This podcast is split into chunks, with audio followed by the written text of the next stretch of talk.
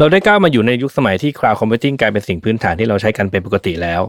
Infrastructure as Code เป็นกระบวนการที่ถูกพัฒนาเพื่อทำให้การจัดการ Resource ต่างๆ เป็นไปได้ง่ายขึ้น Terraform เป็นเครื่องมือตัวหนึ่งที่เอาไว้ใช้จัดการ Infrastructure ด้วยคอนเซปต์นี้ เราสามารถที่จะสร้าง Data Center ผ่านผู้ให้บริการที่แตกต่างกัน ไม่ว่าจะเป็น AWS Google Cloud Azure หรือแม้กระทั่ง On-premise Systems ทำให้เรามี Data Center ที่กระจายตัวกันไปตามที่เราต้องการ วันนี้ Tech Monday กับผม รุ่งฤทธิ์เจริญสุภกุล ได้รับเกียรติจากคุณการุณสิริธีและธรรมรง Senior Software Developer จากบริษัท VMX ผู้พัฒนาระบบ Real Estate Tech จากทางฝั่งอเมริกา จะมาเล่าให้ฟังถึงประสบการณ์ในการสร้าง Infrastructure ด้วย tool ตัวนี้ ว่ามันดียังไงทำไมเราถึงต้องใช้ ติดตามได้ในตอนนี้ครับ Tech Monday Podcast Tech for Better Future brought to you by m a c v Face Plus Plus อุปกรณ์สแกนหน้า 3 มิติ เหมาะสำหรับออฟฟิศเพื่อความสะดวก รวดเร็ว ง่ายต่อการใช้งาน และเพิ่มความปลอดภัยให้องค์กร ด้วยเทคโนโลยี AI สแกนล้ำสมัย สามารถดูรายละเอียดเพิ่มเติมได้ที่ nvk.co.th สวัสดีครับคุณเนยยินดีต้อนรับสู่ Tech Monday อีกครั้งนะครับ สวัสดีครับ คุณแม็กโอเคก่อนจะไปพูดถึงเจ้าตัว Terraform เนี่ยอยากจะให้คุณเนยช่วยเล่าคอนเซปต์ของเจ้าเอ่อ Infrastructure as Code หน่อยครับว่าเอ๊ะมันคืออะไรอะครับ คือ infrastructure as code มันเป็นมันเป็นเหมือนขั้นตอนมันเป็นเหมือนเมธอดหนึ่งนะฮะก็คืออม เรามันจะเป็นการที่เรากำหนด infrastructure ของของระบบ data center เดี๋ยวเดี๋ยวขั้นแรกผมขออนุญาตพูดทับศัพท์ในในบางคำนะ เพราะว่าได้ได้พวกศัพอืท์มเทคนิคอลมันจะเข้าใจว่าผู้ยากในการผู้ฟังแปลก็เออน่าจะต้องเรียนรู้คำศัพท์บ้างนะนิดนึงผมโอเคไม่ป็นไรครับนะมอะต่อก็คือ infrastructure as code เนี่ยเราจะทำการกำหนด infrastructure ของระบบคอมพิวเตอร์หรือ data center หรือครับใดๆผ่านทางโค้ดแทนที่จะเป็นการกำหนด ผ่านทางแบบ physical hardware อย่างเช่นพวก server rack หรืออะไรแบบเนี้ยครับคือเราจะกำหนดเขียนมันลงไปอืมในโค้ดแบบที่คนหรือเครื่องอ่านเข้าใจอืมแล้วก็เวลา deploy ก็จะ deploy มันไปแบบนั้นด้วยอืม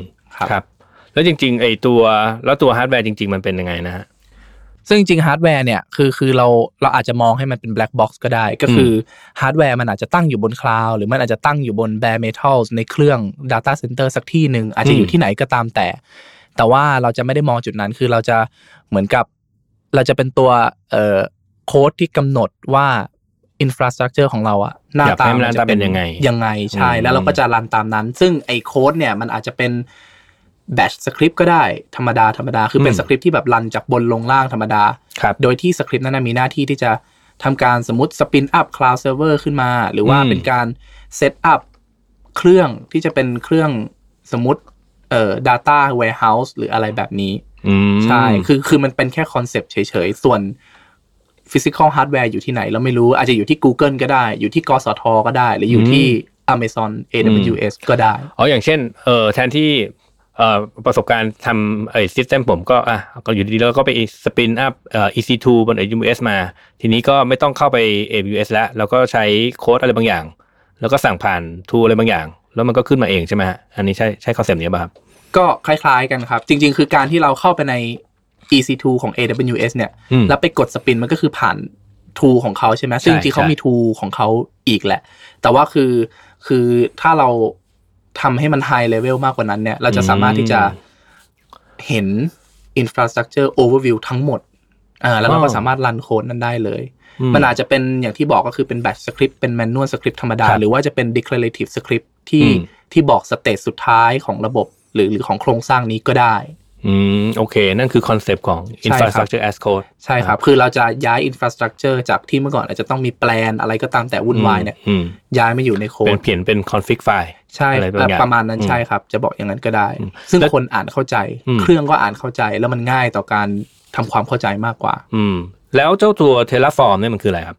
คือ Terraform มันเป็น tool ตัวหนึ่งครับ ที่ที่มันเป็นประเภท infrastructure as code นี่แหละอืมซึ่งจริง ๆ มันมีหลาย tool นะในในตลาดในโลกเนี้ยครับแต่ว่าที่วันนี้เราหยิบยก Terraform ขึ้นมาใช้ เพราะว่าหนึ่งเลยมันเป็น tool ที่ค่อนข้างใหม่ แล้วสองคือมันรองรับเขาเรียกว่ารองรับ infrastructure หลายเจ้าอ๋อใช่คืออย่างอย่างตอนแรกที่คุณแม็กบอกว่าเอ่อตอนนี้ cloud computing มันเป็นเหมือนเรียกว่านอมเออนะเป็นนอมเป็นที่แบบใครๆก็ต้องใช้ คือแบบเปิดมาอย่างน้อย ถ้าคนแบบเป็นสตาร์ทอัพ hobbyist ก็ต้องนึกถึงเฮโ o กุมั่งอย่างเงี้ย หรือว่านึกถึง AWS บ้างอย่างเงี้ย คือเดี๋ยวนี้มันไม่มีใครที่แบบน้อยอะเรียกว่าน้อยแล้วกัน ไม่ไม่ไม่ค่อยมีใครที่เข้าไปดูแบบพวก free hosting หรือระบบ hosting อะไรแบบนี้ละอืมเพราะว่าด้วยหลาย ๆ อย่างนะ ซึ่ง Terraform เนี่ยมันเป็น tool ที่จัดการ major cloud ได้ทั้งหมด ไม่ว่าจะเป็น Google Cloud อืม Microsoft Cloud คือ Azure หรือว่าครับ AWS หรือแม้กระทั่งหัวเว่ย Cloud Alibaba Cloud ก็สามารถจัดการได้อ๋อผมลืมเจ้านี้ไปเลยเออใช่ใช่อันนี้เขากำลังมาแรงเออกำลังมาเหอนนะเออใช่กำลังมาแรงในเอเชียมากแล้ว ความเจ๋งของ Terraform อีกอย่างหนึ่งเนี่ยคือมันเป็น Open Source ครับครับ คือพอมันเป็น Open Source ปั๊บเนี่ยเวลาคนเขาให้ความสนใจแล้วมันกำลังเอ่อมีการเขาเรียกว่า contribution เยอะหรือคนเข้าไปใช้เยอะๆเนี่ย ถ้าเวลามันมีบั๊กอะไรเนี่ย ให้ assume ไว้ได้เลยว่าไม่เกินหนึ่งสัปดาห์อื มมันจะถูกซ่อมหรือถูกอืมฟิกสำเร็จอืมมันเป็นพลังของ Open Source ชเอนิอดหพอนึ่งเหมือนพอกันพูดถึงไอ้เจ้าเจ้าตัวอีบาบาคลาวเมื่อกี้นี้ผมให้ผมนึกได้เออผมไปลองใช้มาเหมือนกัน แล้วก็อ่าเป็นไงสึกครับว่ามันยากอะ คือคือ UI ของเขายังยังยังอาจจะต้องผมเอาพูดตรงๆ อาจจะต้องมันมันตามตามที่เจ้าใหญ่อยู่เนาะแต่อ่าว่ามันก็ทำได้เหมือนกันนั่นแหละ คือมันก็ครับทำเอ่อเอาพุทมามาทำได้เหมือนกันเทเลฟอร์มจะช่วยแก้ปัญหานี้ไหม ทำให้ชีวิตการทำงานในการ configอะไรต่าง ๆ นี่มันง่ายขึ้นไหมครับอันนี้ผมพูดในประสบการณ์ส่วนตัวแล้วกันนะอืมอันนี้พูดจาก cloud เจ้าใหญ่เลยคือ AWS ครับที่มี Product ทุกชนิดที่เราจะนึกออกในระบบคอมพิวเตอร์ในโลกใบนี้ตอนนี้ใช่เอออืมกระทั่งแบบตั้งแต่แบบ Network IP ธรรมดา คือเราจะอืมเข้าไปเพื่อขอซื้อ IP เพื่อไปทำ Gateway VPN หรืออะไรก็ตามแต่ก็อืมทำได้ไปยัน Business Analytics แบบใช่ BI Tools ก็อืมมี คือเขา complete หมดแล้ว UI เขาก็ค่อนข้างสมบูรณ์ เพราะเขาสามารถ config ได้ทุกอย่างผ่าน user interface ในเว็บเขาครับแต่ชีวิตมันก็ยังยากอยู่ครับ ตรงอืที่มว่า คือคนมันจะต้องรู้เรื่องทั้งหมดอะแล้วมันจะต้องรู้ไปจนถึงแบบ to detail สุดท้ายว่า IP subnet คืออะไรอะไรแบบเนี้ย ซึ่ง Terraform เนี่ย มันเป็นเหมือน tool เขาเรียกว่าเป็น declarative tool ที่ที่ที่ที่ดึงเอา config พวกนั้นนะออกมาอยู่ใน high level ก็คืออืม เราอาจจะรู้หรืออาจจะไม่ต้องรู้ไปถึง detail เล็กขนาดนั้นก็ได้อืมแล้วตัว Terraform เนี่ยเขาจะมีเขาก็จะมีโมดูลของเขาอะในในโครงสร้างเขานะเขาก็จะแบ่งโครงสร้างย่อยเช่น Subnet หรือ VPC อะไรเป็นโมดูลเล็ก ซึ่งเราอาจจะไม่ต้องสนใจก็ได้ เขาจะมีค่า default ของเขาอยู่อืมทีเนี้ยถ้าเรารู้อย่างน้อยเรารู้แค่ว่าเออ network เราต้องมีกี่ อะอันนี้ผมยกตัวอย่างเป็นระบบ network แล้วกันนะอ่าสมมติ network เราจะต้องมี Public Subnet หรืออืม VPN Subnet อะไรอืมสมมตินะครับ เรารู้แค่เนี้ยเราสามารถที่จะสร้าง Spin Up Infrastructure Network บนนั้นได้แล้ว ซึ่งมันอืมช่วยมาก เพราะงั้นถ้าเกิดเรารู้ concept เนี่ยต่อแค่ขอให้เรารู้ concept พื้นฐานก็เราอาจจะไม่ต้องรู้คำสั่งหรือ UI ก็ได้ว่าไปกดตรงไหนอืมแล้ววันหนึ่งเราบอกเออ AWS เก็บตังค์แพงมากเลยอืม ซึ่งมันแพงจริง ๆ แล้วเราอยากจะเปลี่ยนไป Google หรือไป Alibaba Cloud ซึ่งมันถูกลง Google ก็แพงไม่แพ้กันนะผมว่าอาจจะถูกกว่านิดนึงถูใช่ครับ ก็คือถ้าเกิดเราไม่ชินกับคลาวเจ้านั้นน่ะอืมแล้วเราอยากจะเปลี่ยนไปคือเราต้องเรียนรู้ทุกอย่างใหม่เกือบหมดเขาอาจจะใช้ terms ไม่เหมือนกันถูกไหมฮะเออเออแต่ใช่ Terraform เนี่ยเขาจะ abstract พวกนั้นน่ะ มาอยู่ในลักษณะเขาเรียกว่า provider module ก็คือ มันจะคล้าย ๆ กันอืมถ้าเรารู้แค่ concept เนี่ย เราแค่เปลี่ยน configuration จากอะไรบางอย่างใช่ไหมใช่จากอืม AWS ไปเป็น Alibaba อืมแล้วเราก็สั่งใช้ได้เหมือน deploy กันใช่อ๋อมันจะใช้โอเคได้เลยอ่าโอเคง่ายก็คือมากคอนเซปต์พื้นฐานเรารู้แหละว่าความต้องการของเราคืออะไรใช่ครับเราเคยทำมากับที่หนึ่งใช่ครับเสร็จปุ๊บมันทำให้เรามี flexibility มากขึ้นใช่ในการครับสมมุติเอ้ยตัดสินใจอยากจะย้ายไปที่อื่นเงี้ยใช่ครับเราก็ทำให้ได้หรือจะใช้พร้อม ๆ กัน ไปเลยก็ได้ใช่ถูกไหมครับโดยที่เราไม่ต้องมาเรียนรู้ command line ใหม่เพราะ command line ของแต่ละเจ้าเนี่ยก็คือเออไม่เหมือนกันไม่เหมือนกันเลยอืมแล้วบางเจ้าคือมีเป็นร้อยอันอืมอย่างใช่ AWS เนี่ยคือมีเกินใช่200 เยอะมากเออใช่ครับแล้วนี่คือ Google ข้อดี Google Cloud เองก็มีของเขาเองอะใช่ครับอืมนั่งเรียน command line ก็ใช้เวลานะอืมใช่ครับระดับหนึ่งอันนี้คือข้อดีอย่างมากเลยของ Terraform อืมครับ แล้วงานแบบไหนครับที่ที่มันจะต้องเริ่มต้นจัดการอินฟราสตรักเจอร์แบบเนี้ยแบบที่เราคุยกันอยู่เนี่ย อืมอันนี้ผมมองว่าแล้วแต่องค์กรนะครับอืมถ้าอย่างสมมุติว่าเราเป็นฟรีแลนเซอร์เราครับเราทำเว็บอยู่คนเดียวอย่างเงี้ยอืมเราอาจจะไม่จำเป็นต้องถึงจัดการ เอ่อทำเป็น automation script deploy ขนาดขนาดนี้นี้ใช่ไหมก็ได้เออใช่ แต่ก็มันขึ้นอยู่กับว่าเพราะคนจริงนั้นๆเซิร์ฟน่ะเขาเซิร์ฟนี้คลเอนเจ้าเดียวเงี้ยเออเราก็อาจจะยอมเสียเวลาเข้าไปconfig อะไรบางอย่าง อาจจะใช่เสียเวลาสักสักสองสามชั่วโมงต่อต่อเจ้าหนึ่งใช่ครับแต่มันทำครั้งเดียวไงใช่ไหมใช่สำหรับเจ้าเล็กๆ ใช่ครับ อันนั้นก็คือถ้าเขาชอบพอใจแบบนั้น แต่ถ้าสมมุติว่าเกิดวันหนึ่งเราเป็นฟรีแลนเซอร์ที่เนื้อหอมมาก อืมมีคนเข้ามาแบบพันหนึ่งพันเจ้าเข้ามาอะพันเจ้าเนี่ยเราผมไม่ไหวเชื่อแล้วเลยว่าอืมไม่ไหวอืมแน่ๆแล้วอย่างน้อยเขาต้องถ้าเขาจำได้เขาต้องจำได้แค่สองสามเจ้าสุดท้ายอะอืมแต่ถ้าเกิดวันหนึ่งเขาเสิร์ฟลูกค้าไปแล้วสามปีถัดมาลูกค้าบอกอยากเพิ่มอะไรก็ไม่รู้อืมเขาจะจำ config ได้ไหมว่า web server เขาตั้งที่ไหนเออจริงนะเขามี config firewall อืม rule อะไรหรือเว็บ อืมอ่าแบบว่า serve asset หรือ CDN เขาทำที่ไหนโอ้ไม่รู้เอาแค่เอาแค่ save เวลาในการเข้าไป UI ของแต่ละเจ้า คลิกอะไรสักอย่างหนึ่ง config ให้ลูกค้าแต่ละรายอย่างเงี้ยใช่ครับโอ้ก็ก็ปวดหัวหนักเหมือนกันนะใช่ถ้าครับถ้ามีหลายคนเนาะใช่ถ้าเป็นคนเดียวอาจจะไม่จำเป็นก็ได้ใช่ครับเพราะงั้นอย่างคำถามถามว่าใครที่อาจจะต้องใช้หรือต้องการหรือองค์กรไหน ผมคิดว่า ถ้าเกิดเขาอยากทำให้มันดีๆ ไปเลยในระยะอืมยาวอืมแล้วคอนฟิกมันจะอยู่ในไฟล์ที่มันจะเหมือนกับเป็น สารบัญของอืมหนังสือนะคือครับเราเปิดเข้ามาเราจะรู้ว่า เออเออหน้าตาของโครงสร้างของเรามันหน้าตาเป็นประมาณนี้แบบนี้ครับ แต่ว่าไอ้พวกรายละเอียดยิบย่อย เช่น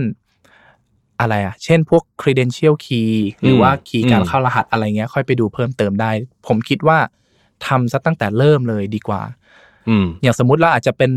เว็บไซต์ของตัวเอง เช่น สมมติผมมีเว็บที่เป็น portfolio ของผมอย่างเงี้ย ที่เป็นอืมชื่อผมอืม dot dev ครับอย่างนี้อืมใช่ไหม ก็คือ ถ้าเราทำอย่างเงี้ยตั้งแต่เริ่มต้น แล้ววันหนึ่งเราอยากจะอัปเดตเว็บ หรือเราจะย้ายเว็บจาก AWS ไปเป็น Heroku อืมแล้วก็แค่เปลี่ยน provider แล้วที่เหลือก็เหมือนเดิม อืม ก็จะง่ายกว่าสะดวก อืม จริง ๆ จริง ๆ ผมอาจจะไม่ถึงขั้นทำไอ้ infrastructure as code เนี่ย แต่ว่าตอนที่ config ไอ้เจ้า Kubernetes เนี่ย มันก็ concept เป็นเอ่อแปลงร่าง อะไรเอ่อ infra บางอย่างให้กลายเป็นโค้ดเหมือนกันนะ คือมันมันเราก็ config พวกคอนเทนเนอร์นู่นนี่นั่นก็เราเขาคิดว่าชีวิตนั้นก็ง่ายแล้วนะ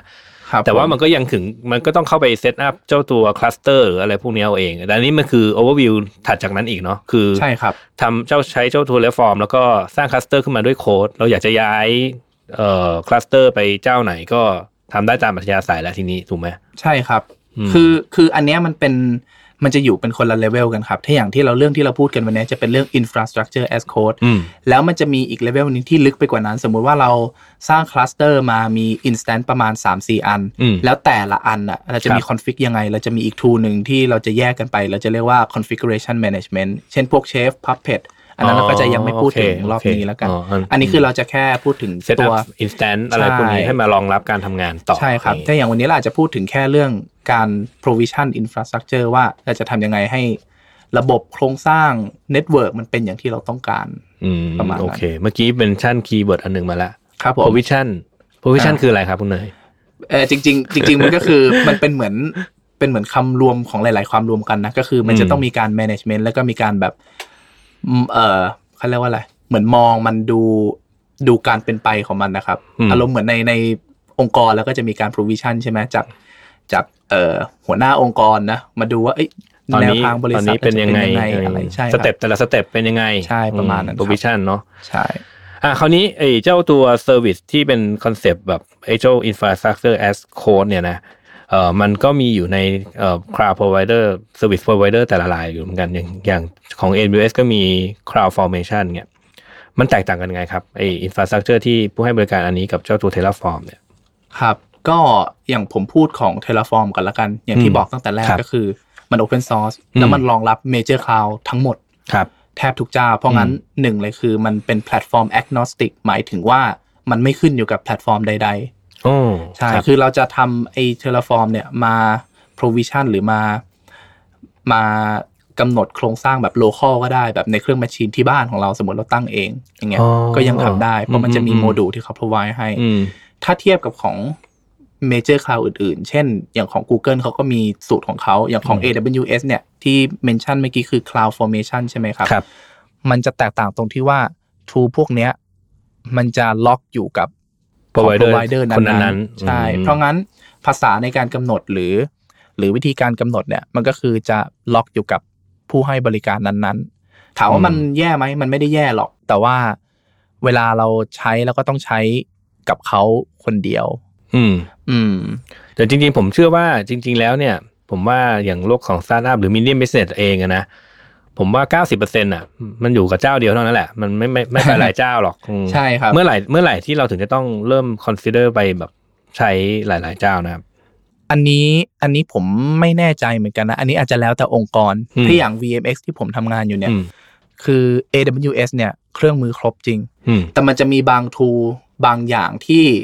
Microsoft มี เพราะ Microsoft เนี่ยเขาจะเด่นดังมากเรื่อง business intelligence business อ่า analytics ครับอืมเขาจะมี tool อย่าง อย่างบางอย่างเช่น data lake หรือเอ่อ analytics ของเขาอะอืมที่ที่จำเป็นต้องใช้เจ้า service เนี้ยแหละว่าใช่ไหมใช่คืออืมคืออาจจะไม่ได้จำเป็นแต่ว่ารู้สึกว่ามันดีกว่าฮะในอืมในความเห็นของทีมนะอืมก็เลยอาจจะต้องสร้าง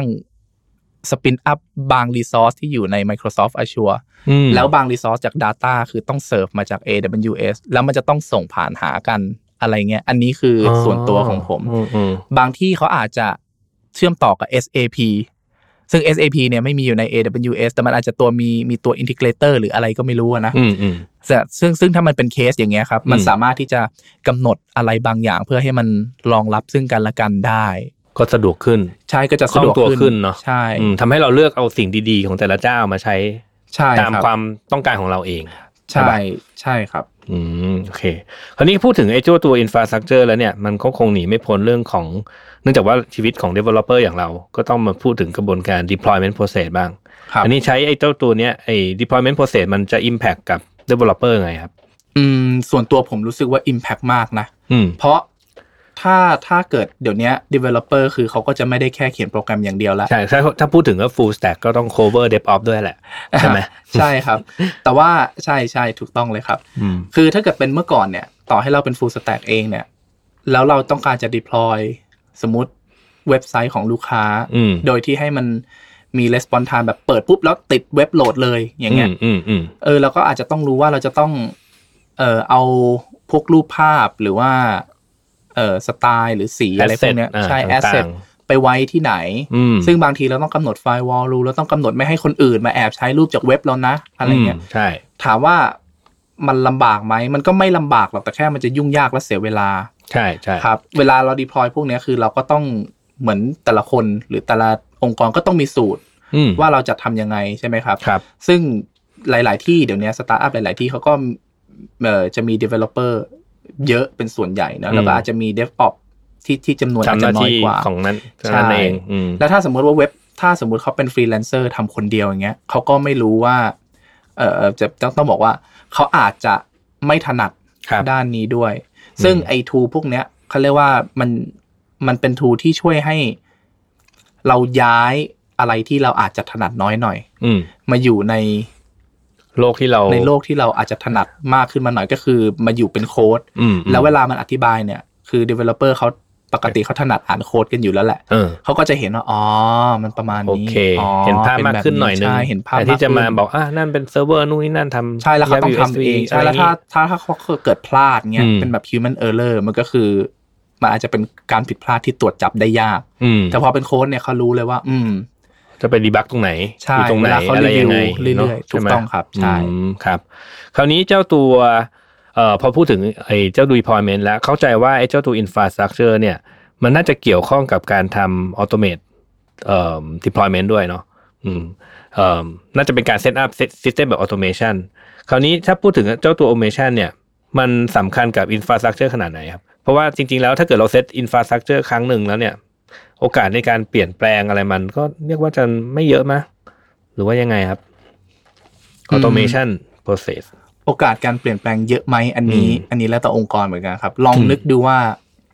ถ้าเกิดวันหนึ่งเราเริ่ม business มาเป็นเว็บ e-commerce เรากะว่าเอ้ย คนเข้าแค่วันละพันคนอืมเกิดขายดีจัดเกิดอืมเข้ามาเป็นหมื่นคนแสนคนอืมใช่ไหมแล้วอืมถ้าสมมติเราแบบ อยากจะทำภายในวันสองสามวันนั้นน่ะ เราต้องมาดีไซน์ระบบใหม่อะไร หรืออาจจะต้องทำมือใหม่อาจจะเยอะเหมือนกันอืมแต่พอถ้าเราทำเป็นออโตเมชันเนี่ยมันอาจจะเร็วขึ้นอืมก็ได้ อืมแต่ถามว่าความสำคัญมันสำคัญขนาดไหนทำไมแบบถึงต้องใช้ automation อันนี้อันนี้คือมันก็มีหลายปัจจัยนะครับครับถ้าอย่างบริษัทเอ่อที่ผมทำอยู่เนี่ย คือเสิร์ฟลูกค้าที่เป็น corporate company อืมแล้วเขาก็จะมี requirement ว่าจะต้องมี BCP plan อืม จะต้องจะต้องมีการเอ่อ recover ตัวเองจากจากการถูกแฮ็กหรือว่าจากเอ่อภัยพิบัติธรรมชาติอย่างเงี้ยอืม disaster ก็คือ recovery ใช่จาก disaster recovery เพราะงั้น เพราะงั้นพอเราทำเป็น tool แบบเนี้ยเราสามารถกำหนดเขาเรียกว่าตัว monitor ได้ว่า ณขณะเวลาใด ๆ มันยังทำงานได้อยู่หรือเปล่า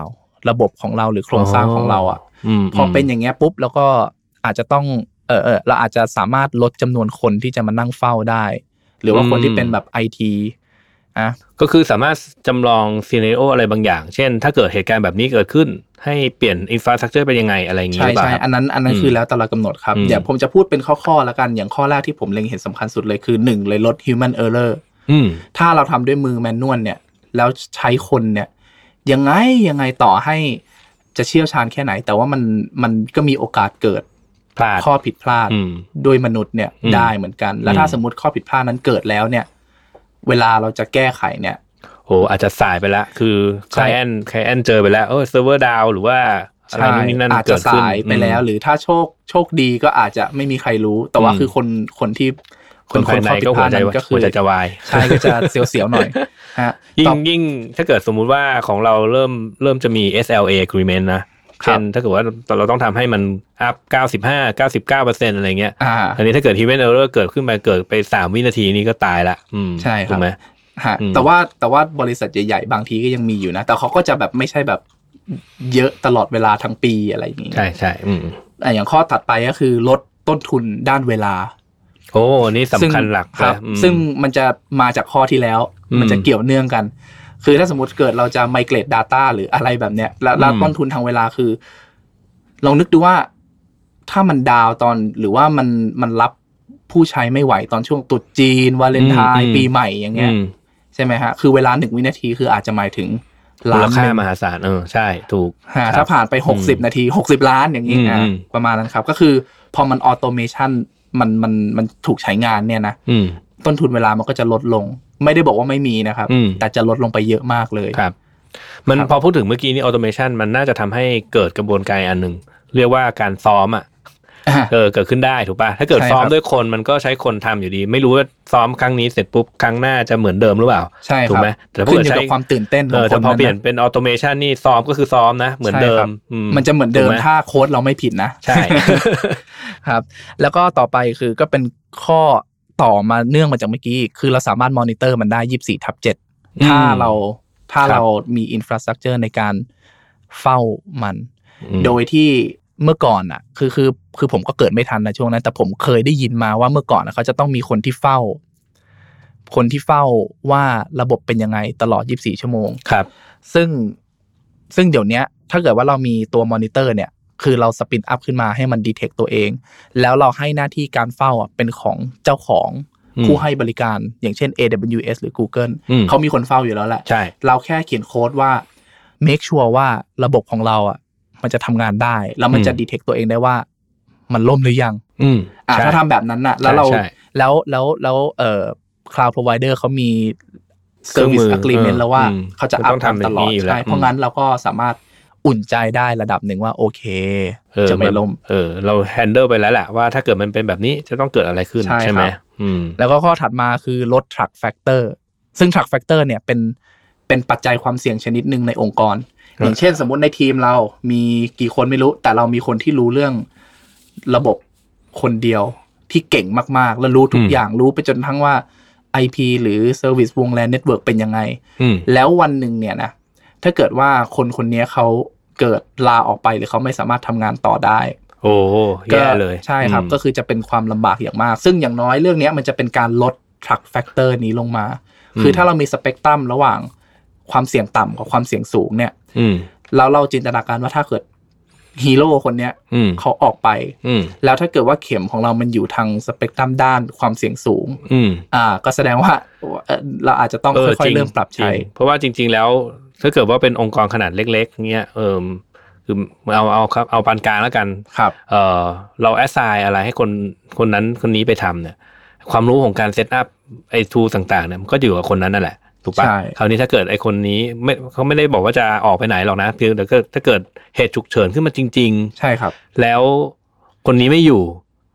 คนอื่นแทนได้ไหมใช่ครับอันนี้อันอันอาจจะต้องเริ่มตอบคำถามตัวเองให้กับองค์กรของเราเองแล้วล่ะใช่ว่าเอ้ยเป็นยังไง เราต้องมีการซ้อมแล้วล่ะ ว่าใช่ครับเออถ้าเกิดมันไม่อยู่จะเป็นยังไง ใช่ครับอืมก็จะทำให้นำไปยังข้อถัดไปคือ สามารถมี BCP หรืออืม Business Continuity Plan อืมได้ครับก็คือพอเรามี Infrastructure as Code ที่ครับเป็นโค้ดเนี่ยไม่ได้บอกว่าความเสี่ยง trust factor จะหมดไปนะ แค่มันอืมจะลดลงอืมเพราะอย่างน้อย พอมันเป็นโค้ดปุ๊บ developer คนอื่นๆอะ ที่พอมีความรู้อยู่บ้างอืมก็อาจจะเข้ามาอ๋อมันเป็นอย่างนี้อย่างนี้สามารถอาจจะกู้ หรืออาจจะแก้หรืออาจจะใช่เอ่อประมาณทำแพลนอินวิส i เกตได้แหละว่ามันเกิดอะไรขึ้นใช่ไหมครับไม่งั้นใช่ไม่งั้นก็ถ้าเกิดว่าปล่อยให้ไป config กับเจ้าเซิร์ฟเวอร์ด้วยมือ กว่าจะเข้าไปหาว่ามี service เอาแค่ว่าใช้สวิตอะไรบ้างบน AWS เนี่ย โอ้โห กว่าจะกว่าจะ search เจอเนี่ยว่ามันมีอะไรบ้างเนี่ย ดีไม่ดี ไม่รู้ด้วยซ้ำไปว่ามันอยู่ตรงไหนใช่คขรับอง AWS ผมเนอะใช้อยู่ทุกวันอืมบางทีผมยังหาไม่ค่อยเจอเลย อืมคือกล่อง search เขาต้องต้องใช้กล่อง search เขาบ่อยมาก อืมใช่ใช่ครับ อันนี้ก็เป็นคร่าวๆว่ามันสำคัญยังไง แล้วระหว่างใช้กับไม่ใช้เป็นยังไง อืมเริ่มเห็นความสำคัญของมันขึ้นมาแล้ว เดี๋ยวผมกลับไปลองใช้ดูบ้างดีกว่า Terraform ครับผม คราวนี้ก่อนก่อนที่จะเข้ามาถึงเอ่อก่อนที่เราคุยกันน่ะตอนเราบีฟกันเนี่ยนะเอ่อเห็นคุณเนยเมนชั่นถึงคำว่าเอ่อ declarative programming เอาก่อนก่อนจบลองทิ้งทิ้งทายสักหน่อยว่าเอ้ยเจ้า declarative programming นี่มันคืออะไรครับ มันเกี่ยวอะไรกับตัวคอนเอ่อ concept ที่เราเล่ากันวันนี้ครับ ครับผมคืออม declarative programming เนี่ยมันเป็น paradigm อืมหมายถึงเป็นเป็นวิธีการหนึ่งอืมของของการเขียนโปรแกรม ก็คือเมื่อก่อนเนี่ยเวลาเราพูดถึงการเขียนโปรแกรมเราก็จะนึกถึงการที่แบบเราจะต้องเขียนโค้ดเป็นลำดับขั้นตอนว่า โค้ดนี้เราจะทำอะไรจุดประสงค์ของมันอืมใช่ไหมอืมแล้วก็ต้องมีขั้นตอนวิธีว่าวิธีการที่เราจะไปถึงจุดนั้นนะคืออย่างไรคือ how อะฮะครับ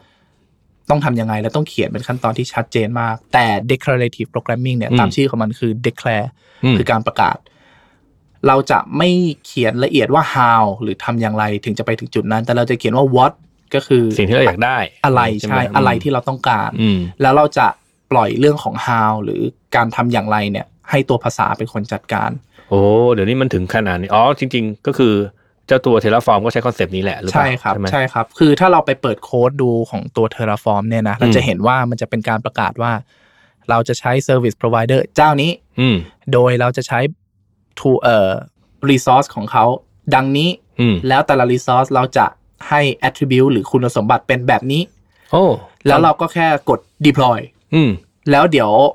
ไอตัว tool เนี้ยมันจะไปรันกับไปแปลงความหมายเองไปแปลอืมความหมายไปดูอืมเองว่า resource เรา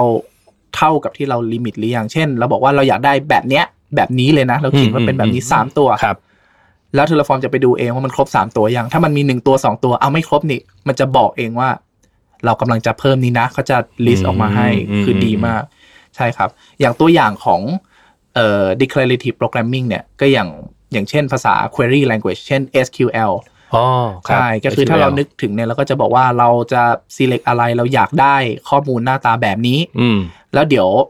ข้างหลังมันไปวิธีทำให้เขาอะใช่เขาจะไปอืมคำนวณของเขาเอง optimize ของเขาเอง หรือว่าพวกภาษา logic เช่นพวก prolog เป็นต้นอืมแล้วก็ terraform ก็รวมอยู่ในนั้นด้วยเหมือนกัน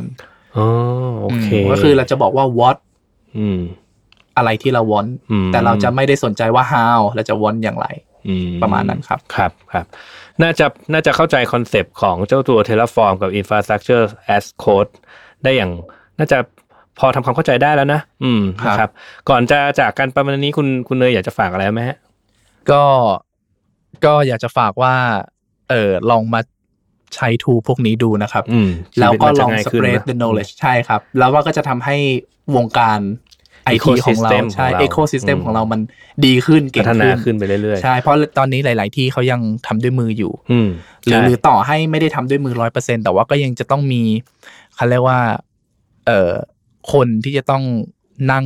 กลุ่มบางเหียนแบบว่า supervise เออเออไอไอใช่พวกนี้อยู่ คือไม่ว่าคุณจะเก่งแค่ไหนอะมันก็จะต้องมีจุดหนึ่งอะที่คุณติดปัญหาอยู่แหละคราวนี้ถ้ามันมี ecosystem ครับผมพวกนี้เกิดขึ้นมาได้มี community เกิดขึ้นได้ใช่เนี่ยครับก็จะช่วยกันแก้ปัญหาอะไรบางอย่างไปด้วยแหละอืมใช่ก็ครับสนุกดีนะเป็นรูปแบบหนึ่งใช่ครับ อืมโอเคครับท่านผู้ฟังก่อนที่จะจากกันวันนี้เมื่อเมื่อตอนต้นเรื่องไอ้ยต้นต้นต้น conversation ของเราวันนี้ผม mention ว่าเออเราต้องเรียนรู้คำศัพท์อะไร เอ่อกันบ้างนะครับคราวนี้เราเองอะวันนี้ผมเองอะ ผมเองกับคุณเนยอาจจะไม่ได้อธิบายทุกคำศัพท์อะนะครับถ้านี้ถ้าเกิดท่านผู้ฟังสงสัยว่าคำศัพท์อะไรมันแปลว่าอะไรก็เอ่อส่งมาทาง inbox แล้วกันนะครับ แล้วเดี๋ยวผมก็จะช่วยอธิบายให้ว่ามันมันคืออะไรนะครับ ครับผม โอเค ก็วันนี้ขอบคุณท่านผู้ฟังที่ติดตามนะครับ จนกว่าจะพบกันใหม่ สวัสดีครับ สวัสดีครับ ธุรกิจอีคอมเมิร์ซเป็นธุรกิจที่เราจำเป็นต้องเข้าใจลูกค้าให้มากที่สุด นี่เป็นเหตุผลที่ผมพัฒนา 198 beauty com เพื่อทำให้ลูกค้าของเราได้สิ่งที่ตัวเขาต้องการจริง ๆ เราอยากจะช่วยให้ลูกค้าเลือกผลิตภัณฑ์ที่เหมาะสมกับตัวเขาเอง ด้วยการใช้ Data และความเชี่ยวชาญในตลาด Health and Beauty ของเรา แต่ทีมเรายังต้องการคนมาช่วยในการพัฒนาสิ่งใหม่ๆ ไปด้วยกัน ถ้าคุณเป็นนักพัฒนาที่สนใจโลกของอีคอมเมิร์ซแล้วแล้วก็ ผมกำลังมองหา Mobile Developer ทั้ง iOS และ Android Full Stack Developer E-commerce Data Scientist แล้วมาร่วมงานกันนะครับ Tech Monday Podcast Presented by NVK